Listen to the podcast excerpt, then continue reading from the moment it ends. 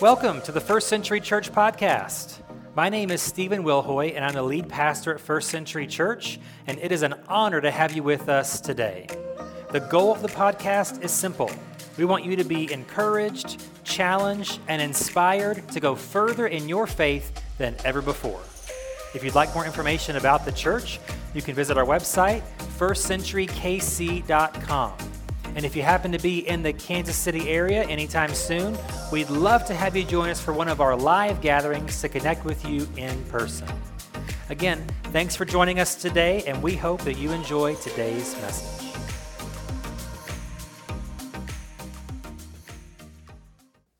Today we're going to finish our final week of our series that we've called Growing Pains, and we are working through the Bible week by week, and so we are in, I think this is the seventh week so far, working through the Bible, so we're still in the Old Testament, still in sort of this phase where the Israelites are getting into Israel. They have conquered the Promised Land, they are kind of settling in to their new home, and so far this title of the series, Growing Pains, hasn't really fit, I don't think, so far, but today it's really going to fit. Today the focus of Growing Pains is really going to come into play as we see sort of the first 300 years or so after they settle into their own country. There's a lot of growing pains, and really what we're going to see today, there's a lot of ups and downs. So today's going to be a story of up and down, or really down and up is sort of the way that we're going to see it. So today we're going to be in the book of Judges, which is in the Old Testament. And we are going to see how the nation of Israel went up and down, up and down, up and down, both spiritually and societally, in every way possible, in every way imaginable. It was like good times, bad times. And so we will see how the world we live in is the exact same way, and what part we play in that process, and how we can maybe avert some of the issues that we will see that happened in the book of Judges. So I want to start out with sort of a really sad summary. So the first half of the message is going to be a big fat downer, just to give you a heads up on that, and then we will pick everything up at the second half. But we're going to kind of talk about the main problem facing the people in the book of Judges and the same problems that we're facing now, and then we'll get to the solutions and how we can be a part of that. So let's start out with really a sad summary of God's people in Judges chapter 2, and this is verses 10 through 15. So Judges 2, 10 through 15, just a sad summary, state of affairs of God's people. And here's what it says. After that generation died, so after Joshua and his generation died, another generation grew up who did not acknowledge the Lord or remember the mighty things he had done for Israel. The Israelites did evil in the Lord's sight and served the images of Baal.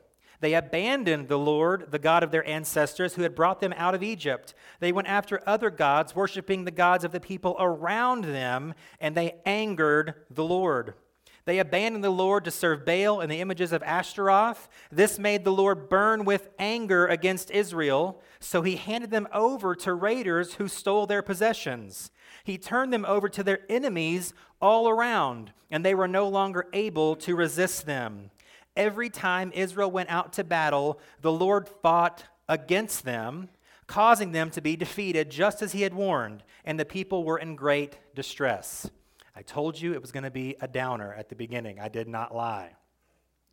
What we see here in this series of verses is a very simple downward progression, or a regression, if you will. And there's a three-step process that we'll talk about just for a second here to get things kicked off. So it says, first, they did not acknowledge God.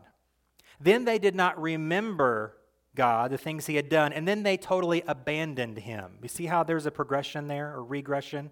So first, they did not acknowledge God. They had maybe a general awareness of God, like even their parents and grandparents worshiped and served God. So they knew about him, but they did not acknowledge him. So they knew he was there. It's almost like if someone walks into the room and you know they've walked into the room, but you don't say hello to them. Okay? You're aware of them being in the room, but you have chosen not to acknowledge them. That is the first step that Israel does here in their regression in this up and down period of their history. But then it led to them not remembering. And I don't think a generation or two after Joshua, they just forgot. It's not like they just didn't remember. It's not short-term amnesia in this generation. It's that they chose to forget. So all of the stories of history that their parents and grandparents told and all the things they grew up with about the Red Sea parting for your great-great-great-great-great-grandfather, like, oh, that's old-timey, folksy stuff. We don't really need that anymore. They did not acknowledge, they did not remember, and then they totally abandoned God. There's a finality to that. There's sort of okay, this is the end of the road here. We have done all we can to show God we're not interested.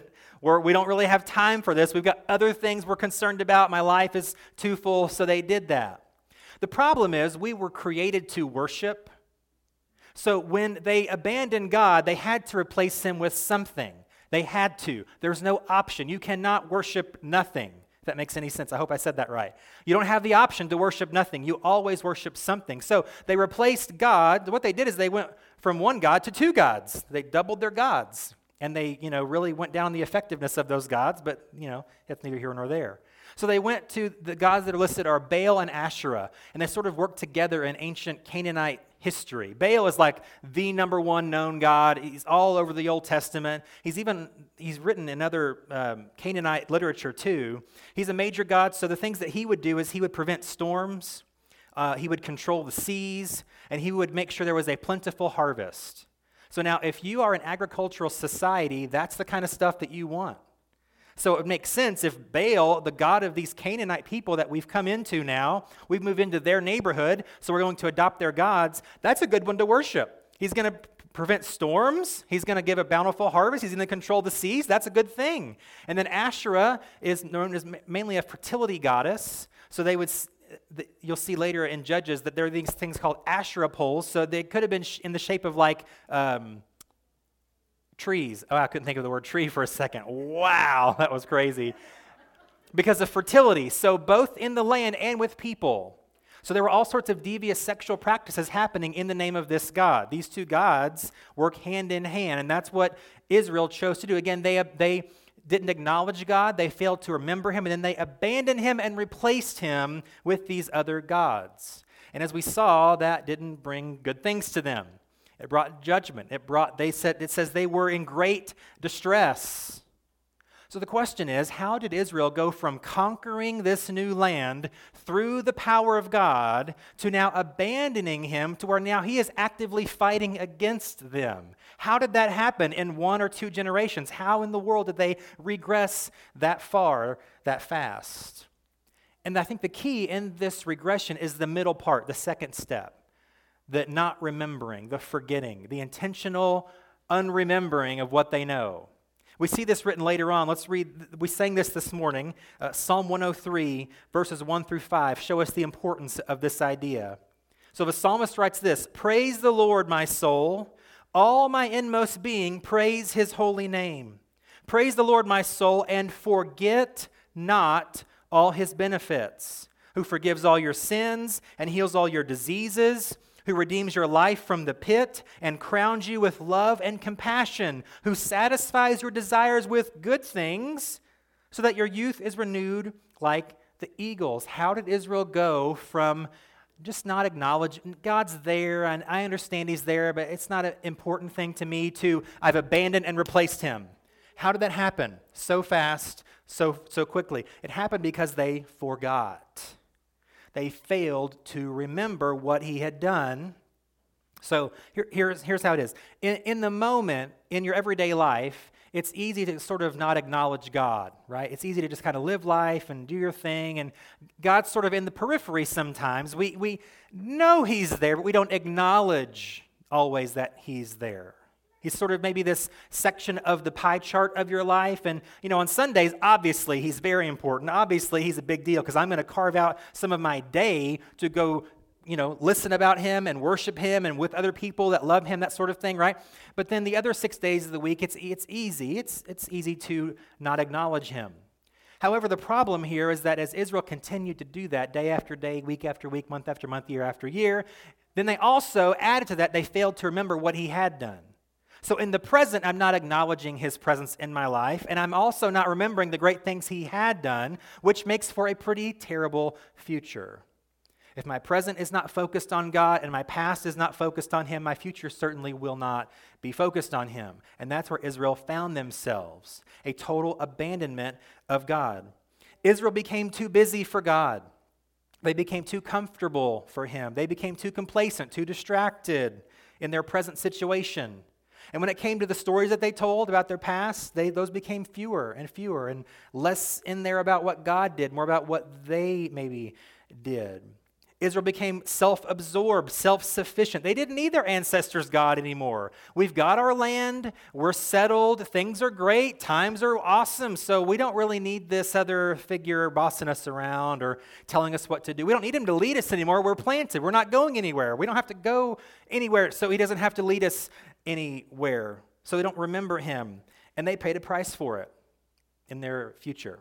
And we'll see how it does go up and down. But first, what I want to do is this. Is compare it to our current culture.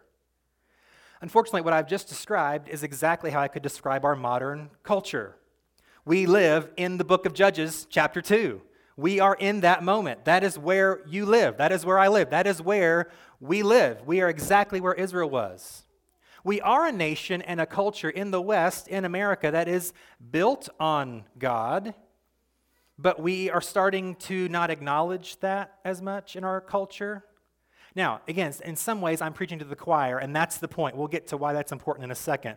So I'm not saying, you need to acknowledge God more. Maybe you are, right? Maybe, and that's the point. We are maybe the ones who can turn the tide in the culture. But let me first, again, address the issue that is probably pretty obvious and apparent to us as we look around the outward culture. Our culture does not acknowledge God. Our culture is becoming too busy for God. We're becoming too distracted for God. We've become too comfortable. We become too complacent. We become too self-absorbed. We don't have a need for God anymore. That's where our culture is. Our culture is in the process of abandoning God. So it's the remembering thing that our culture is also starting to get away from or really go toward, is not remembering God. We're literally rewriting history books to take out any sort of idea or person of faith or of character or of virtue. We're trying to erase these people, imperfect though they were, from our history. That is what our culture is doing. We are repeating Judges chapter 2. Our self-sufficiency in our culture has pushed us past the need for our ancestors' simple God. My parents' God, my grandparents, it's too simple.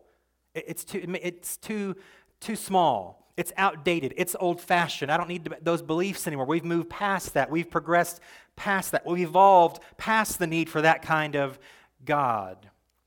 And what we're doing is we're honestly becoming our own God. Our culture is replacing itself in the place of God. And you see that even with the gods that Israel replaced, Baal and Asherah, our culture is doing the same things, replacing the God of our ancestors with the same types of things. So even with Baal, he could control the weather.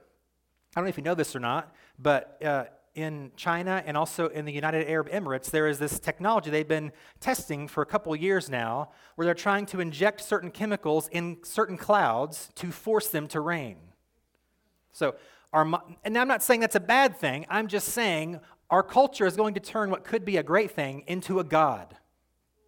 I don't need God to bring rain. We can inject the cloud with iodine and dry ice, and it'll rain in the desert if we need it to. So again, it's not a bad thing, but even good things can become God things if we're not careful. And that's what our culture tends to do.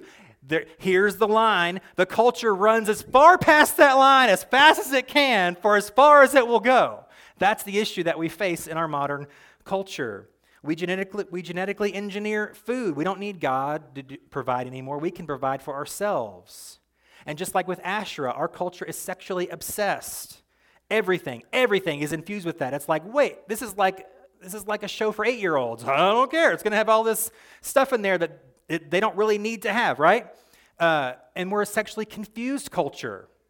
Right? Part of the obsession has caused such confusion that anyone can be anything at any time, and I'm not going to get into that. I've already gotten into it far enough right now, right? Even by just saying that. But that's where our culture is. Our culture is, we are reliving in our current day, 2022, we are reliving Judges chapter 2. And the problem is the result will be the same. So God actively withstood his own people in Judges 2. He fought against them. I'm telling you, I'm not a prophet. I'm not a doomsday guy, although I feel like it right now today. I'm just saying, God hasn't changed. So as we repeat the same thing that we're reading about in Judges, God will actively come against this country, this culture, right? As much as he loves America, like he loves himself more, you know? It's like he's a jealous God, right? And so that's where that comes down to. We find ourselves today where Israel did, and the future may not be so great if we continue down that path as a culture. But here's the good news. The good news is the book of Judges has the name Judges because whenever Israel would find itself downward, they would eventually get so down in the dumps, they would be so oppressed for so long, they would cry out to God for help. And guess what? He would help them. He would raise up people called judges to basically overthrow the oppressive government that was over them or the people that were oppressing them. They would sort of have this spiritual renewal revival that would come about for a period of years. He would raise them up. So after the down would come the up. So what I want to do just for a couple minutes here is tell the stories of three different judges. And the first one is like one of my favorite but lesser-known Old Testament stories of all time. It is awesome, okay? The second one and third one, or they're okay too, but the first one is awesome. So the first judge here in Judges chapter 3 is called Ehud. His name is Ehud. And so Israel had been handed over to Moab for 18 years. So we talked about Ruth last week. She's from Moab, so there's a history here. So Moab is now sort of oppressing God's people, and they have a king called Eglon. And the Bible says this, it's not me, it's the Bible, says Eglon was very fat, okay? Again, that's not me. I'm not fat-shaming Eglon. The Holy Spirit did, all right? So Eglon was very fat. So Ehud the judge, he goes with a few people, and they pay tribute to the king, King Eglon. That's what they would do, is they're the oppressed people. You owe me money, you owe me taxes, you know, whatever. So they went and paid their taxes to him. So Ehud the judge, it says he had about a foot-long dagger, a two-sided dagger. He was carrying, concealed carry, this foot-long dagger with him, and he had a plan. So they go and they pay their dues to the king, and they start turning back home. And then all of a sudden, Ehud turns around and he goes back to the king and says, "Hey, king, I've got a super secret to tell you, top secret information for your ears only." And so King Eglon says, "Okay, that's cool, that's fine, come on in." And so he's up in his upper private chamber, really on the roof of his house, little private residence there. He has all of his guards and all of his servants leave the room because this is top secret information, okay? So when they're there together, Ehud says, "Okay, I got to get really close to tell you the secret, like right in your ear." So he takes the dagger and he stabs Ehud in the gut. Here's the reason him being fat was important to the story. It says he was so fat, in fact, that his fat sucked in the whole dagger into his body, and it came out the other side, okay? And so he's kind of there, nearly dead, and Ehud's like, "Oh, this is more awkward than I thought it was going to be." So what he does, Ehud, he locks the door from the inside and goes out a separate exit. So the king is there basically dying, bleeding out to death, and no one's there to help him. So his servants are outside, downstairs, like, "Man, he's been up there. They've been up there for a long time." So they kind of go upstairs, and they see the doors locked, so they assume he's in the bathroom. They don't want to embarrass their king, so they wait for a while, and they're like, "Okay, he's been in there for a really long time. Like, even for this guy, this is a long time." So they barge through the door, and they see him there dead on the ground. So Ehud then delivered, after that a great battle ensued, and God gave them a victory, and after that there is 80 years of peace. I think that's a pretty cool story, right? I just think that's a really neat story. So here's the problem. 80 years of peace, year 81, what does Israel do? The same thing they did in Judges chapter 2. They fail to remember God's goodness, they don't acknowledge him, and they abandon him for these false gods. So they go into this downward spiral again. But after that period of time, God raises up another judge, and this time it's a lady. Yay! Her name is Deborah, and she's awesome. She's the only female judge, and we'll talk about why that's important a little bit later. So Deborah also has an assistant, Barak, and she basically gets this download from God about this battle plan on how to defeat the opposing army of the Canaanites. And so she and Barak, they get together and they form this plan, and they go and they watch this thing happen. And so what happens is the Israelite army just destroys the Canaanite army, except for their top general. Somehow he escapes. He was in a chariot. He escapes on foot and runs basically to the neighboring town. He finds a tent of someone that he's somewhat familiar with and goes in to hide there because he knows that Barak's going to come looking for him. He's going to do a head count, a body count. There's one guy left. I'm going to go find him. He knows he's going to try to be chased down. So he finds a tent of someone that he thinks is friendly. She gives him some milk to drink, and he takes a little nap. But that's where the problem ensues. She's not as loyal to him as he thought because she kills him in the tent. If you want to read how she kills him, you can read it later on. It's in Judges chapter 5, or chapter 4. So she kills this guy in the tent. So then when Barak comes looking, have you seen the general? Yeah, I've seen him. Come on in my tent. And there he is, dead in the tent. So God brings a great victory through Deborah, through her insight, her foresight. And then they have peace for 40 more years. But guess what happens? Year 41 comes around, as it always does, right? And now we go into another downward slope. The people fail to acknowledge God. They fail to remember God. And then they abandon him and replace him again and again and again. So then what God does, this is Judges chapter 6, raises up another judge named Gideon. And he's one of the more famous ones. You may be more familiar with his story. So the Midianites have now been oppressing Israel for 7 years, but God raises up Gideon to free them from Midian. Like how that rhymes? God is so cool about how he does this. So through a combination of faith and strategy and courage, Gideon has this huge army. The most famous story of Gideon is he has a huge army of 32,000 troops. And God says, you got too many guys in your army. And Gideon's like, wait, how is that ever a problem? Too many men, too many soldiers? He's like, yeah, the problem is if you go and fight this battle you're about to fight, you will take the credit for it because your army was bigger, more powerful. We were better trained. They're weak. They're nothing. Look at us. You're going to beat your chest and take the credit, and that's not what's going to happen. So through a series of different actions, God whittles the army down from 32,000 to 300. Now that's quite a, loss there. So with 300 men, Gideon and his army go, and they still win the battle they're about to face with only 300 men. They don't lose a single man in this battle. Because when basically he uses his strategery, he takes the 300 men, splits them up into three groups to surround an army at midnight that are there asleep. They blow their horns and shout really loud at midnight. It must be New Year's Eve. I don't know what day it was. It doesn't say. But they blow their horns and they shout, and the men who are asleep, they wake up, and of course they're what's going on, and they start fighting each other. They kill themselves in battle. So Gideon didn't lose a single man because God gave him the victory. So at various times, God would raise up these judges to free his people from oppression and to remind them once again, he's the same God that was the same God of their ancestor that they have abandoned. Okay? Here's what I believe. I believe that God wants to raise up judges again today in our modern culture. I believe God wants to raise up people who are faithful and willing, people who will remember him when the culture has forgotten and abandoned and replaced him, people who will lead, people who will fight for righteousness. And I believe that God is calling people like you and people like me to wake up our culture. I believe we in this room can be modern-day judges like we saw in the Old Testament. I believe God wants us to do that.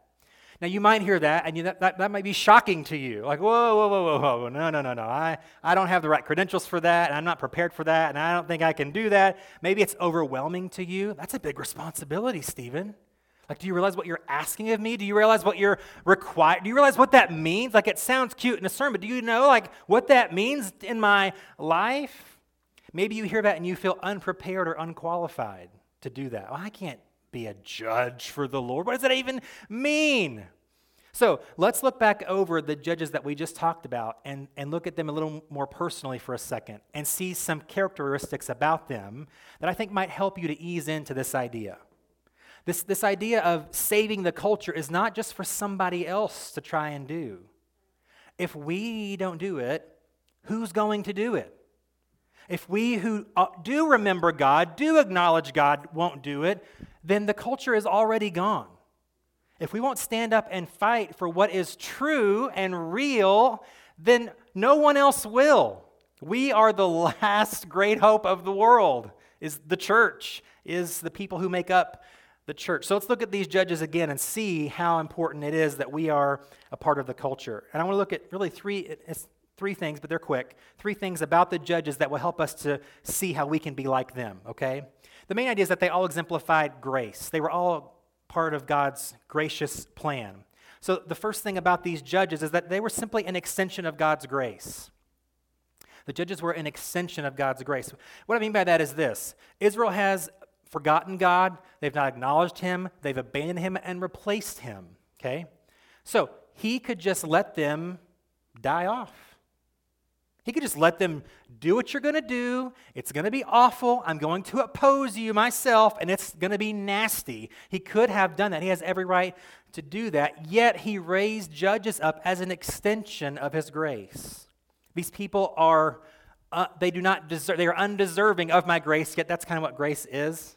You don't deserve the goodness of God, but he gives it to you anyway. So these judges being raised up were an extension of God's grace. And I believe in the same way, you and I can be extensions of God's grace in our modern culture today. I believe that you can maybe change someone's mind before they make a huge mistake with their life. You can do that. You have the kind of influence with someone in your life. You can speak into their life and say, wait, no, do you know what you're about to do? Do you know the mistake that you're about to make? Abort mission. Turn, do something else, do anything of what you're about to do. You can do that. It's a very simple thing, but it's a powerful thing, and you can do that. You can encourage someone before they maybe even harm themselves. You can bring someone maybe back to God, back to faith. You can affect change in the culture by starting small right where you live. Your neighborhood, your family, right? It doesn't have to be, I'm going to change the world. Let's just maybe start a little more reasonable here. Let's start right where you live, your little corner of the world, and then we'll expand from there. We see that in the life of Gideon. That's the first thing that Gideon did as a judge. The first false God, monument that he tore down was at his father's house. He didn't say, I'm going to tear down every false idol in the whole country. He did that, but he started right at home, right at my father's house. That's the first false god altar that he tore down was at his father's house. It starts small and it goes from there. So the question is, the challenge is, will we be an extension of God's grace in our culture? Will we stand up and try to make a difference right where we live? The judges were also examples of God's grace, and this is a big one maybe for us who are struggling with this idea of how I can make a difference, and I'm not qualified, and I can't do it, and you don't know me, Stephen, and it sounds great, but God can't use someone like me. Well, the judges themselves were examples of God's grace. So what we see is that God used all kinds of people to be judges. They were all different. They were all unique. In fact, we already talked about one of them, Deborah, being unique as a woman was a leader, which was very uncommon in that day. Extremely uncommon. And I'm not just saying that, like Deborah even says that. So when her and Barak are making this battle plan, she tells Barak, go ahead and go and lead the troops and battle. And he says, why don't you come with? We don't know if she actually fought in the battle or if she was just kind of overseeing the battle or what she was doing, but he invited her to come along to join them in this neighboring city where the battle was going to take place. And what does she tell him? She says, well, I would, but the problem is, if a woman is responsible for winning the battle, you're not going to get any glory for this victory. I didn't say it. She said it herself. She knew. This is not the way things normally go. God doesn't normally use people like me. Does that sound, you ever said that before? God doesn't normally use people like me. He uses Stephen, right? He uses somebody else. He uses someone who's more gifted or better looking or with more money or more connections. He uses He doesn't use people like me. No. God uses who he uses. All sorts of people. Deborah didn't allow her lack of position to keep her from being used by God, and neither should we. God also used someone like Gideon, who was kind of a weak-kneed excuse maker. Like when God comes to him, the angel says, you mighty man of valor, you great warrior. And he's like, is there somebody else that you're talking to? I don't see anybody else, but I'm not sure, right? So normal guy, he's threshing wheat, hiding it from the Midianites. And so here, let me read that story to you. This is Judges chapter 6, verse 12. The angel of the Lord appeared to him, that's Gideon, and said, mighty hero, the Lord is with you.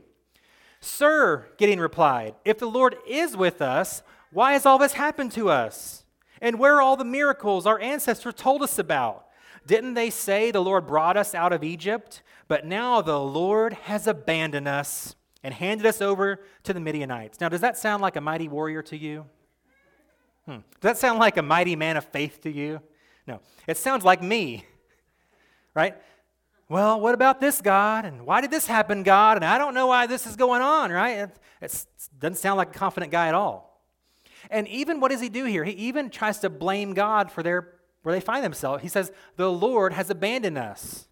And God's like, well, wait, just a second. There's a step before that where you abandoned me first. You know, it's kind of like, I don't quit, you're fired. It's sort of that kind of thing, right? So that's where we find ourselves. Let's move on. It says, then the Lord turned to him and said, go with the strength you have and rescue Israel from the Midianites. I am sending you. Sounds pretty good, right? But Lord, Gideon replied, how can I rescue Israel? My clan is the weakest in the whole tribe of Manasseh, and I'm the least in my entire family. So Gideon says, the first thing out of his mouth is, but, I can't. How can I? Well, God's already said, I'm sending you. So he didn't say, you go ahead and do this and it'll be fine. I'll just be over here watching. No.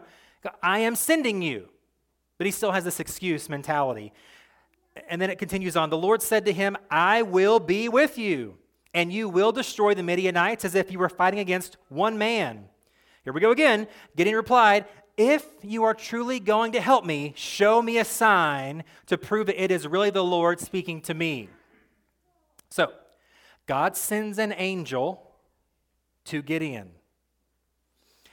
God says, I am sending you. I am going with you. And Gideon still needs another sign. Like, how much more does he need? How much more convincing does Gideon need? Apparently, a lot. Okay?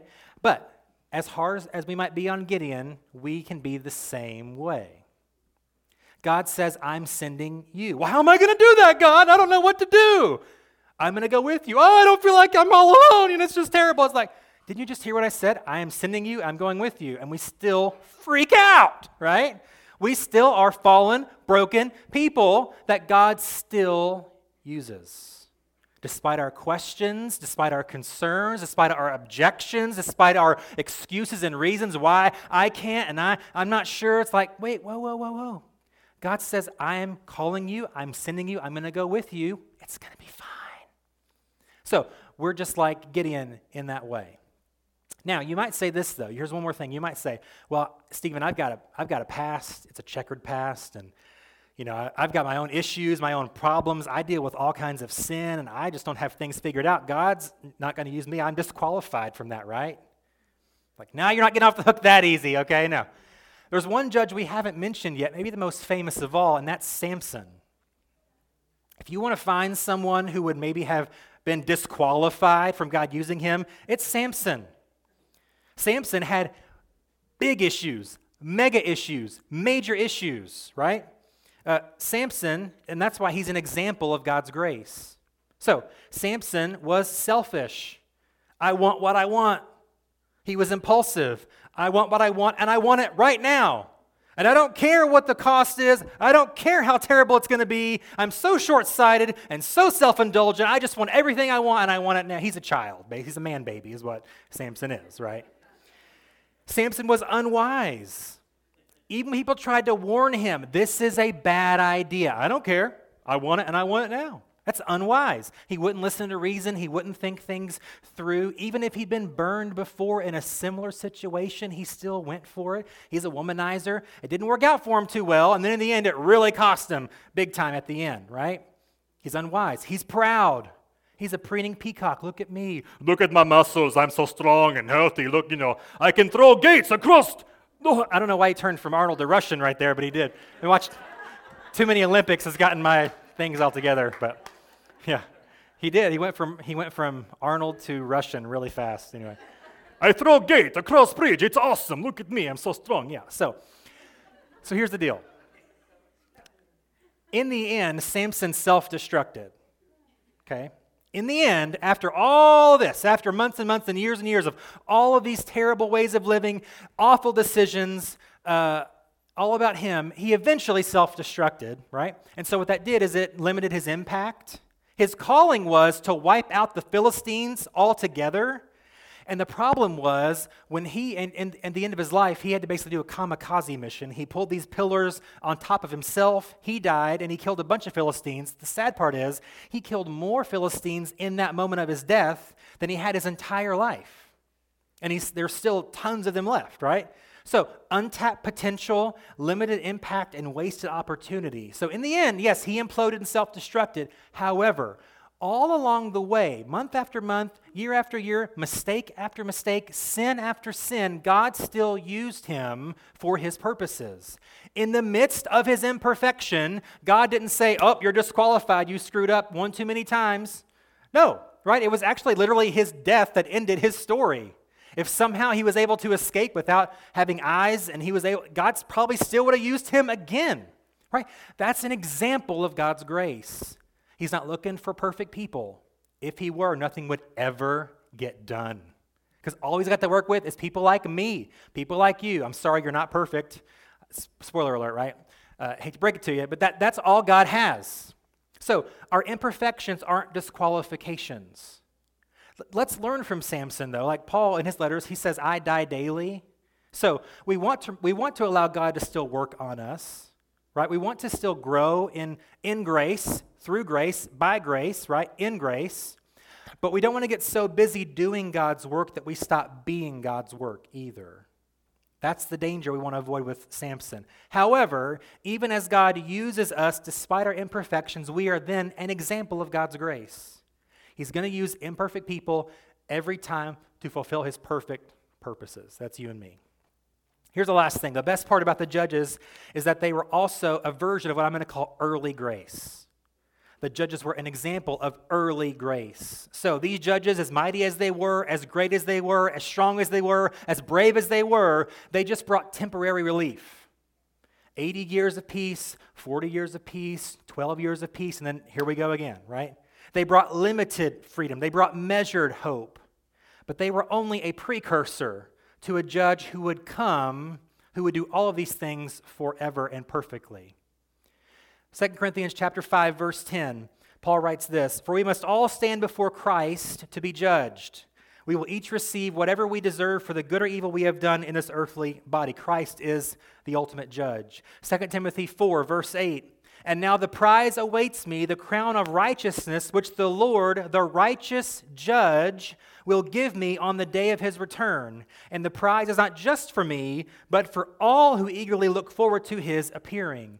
Jesus is our great judge. Jesus rules completely and righteously. Jesus saves his people for all of time. Not a limited time, not in a limited way, but for good, for all of time. No power can stand against him. No evil can conquer him. He is King of kings. He is Lord of lords, and he is Judge of judges. So these judges from the book of Judges were just an early grace, sort of this precursor to one who would come, who would right every wrong and do everything perfectly and rule with complete justice. Now, with that, though, you might now say, well, now I am off the hook, because you were saying God was going to use me as a judge, but Jesus is the judge, so what am I doing now? Like, whoo, this is good stuff, Stephen. You've really got me off. I was really concerned I was going to have to go do something and really make a difference and take a stand and maybe talk to somebody, you know. But here's the thing. Jesus still uses people to perform his purposes. He is the judge. He is in charge, but he still uses people to perform his purposes. So he is calling you and he's calling me to point people to himself. And here's the good part. The final words of Jesus is the same promise God made to Gideon years and years ago. Remember, God said, "I am calling you and I will go with you to do this work I'm calling you to do." Okay? Matthew 28, Jesus in the Great Commission makes the same promise. He says, "All authority has been given to me. I am the judge. But because of that, now I'm sending you. You go out." So he says, "I'm sending you. I'm calling you. Go out," right? Just like he told Gideon. But then he says, "Go into all the world and preach the gospel. Make disciples of all the nations." And then he says, "But I will be with you always." So I am calling you, and I will go with you. It's the same idea that Jesus gives to us. He will be with us as he calls us to do the work of trying to say whatever's left of our culture, trying to wake up whoever is in a slumber, trying to point them, to remind them, to help them to acknowledge who Jesus is. We are extensions of grace as we are examples of grace in our culture. It's a big job. I'm not going to deny that. I'm not going to try to skirt the issue. It's a big job. Our culture is maybe beyond saving, maybe. We're really rocketing as far down below ground level as we can get. I mean, as fast and as far as we can go. However, while we are here, God is raising us up to try to effect some level of change, to all do our little part in our little pocket of where we live to effect some sort of change that will hopefully be a ripple effect to maybe bring about some sort of revival in our country. Maybe bring a re-acknowledgement of God in our nation one more time. Maybe we can be that generation of judges to see the downward slope go up.